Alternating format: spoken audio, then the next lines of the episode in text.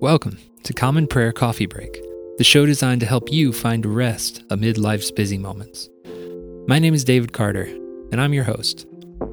For centuries, Christians have gathered at ordinary times throughout their day to pray and meditate on the words of God. My hope with this podcast is that it might help us rediscover the beauty of living into this rich tradition of daily rhythms of prayer.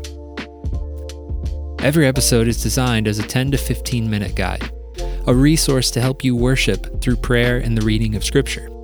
Whether you participate in the mornings, evenings, or on your midday coffee break, I hope that this podcast will help you find the grace of God at work in even the most ordinary moments of your life. So grab your Bible and a cup of coffee, and let's dig in.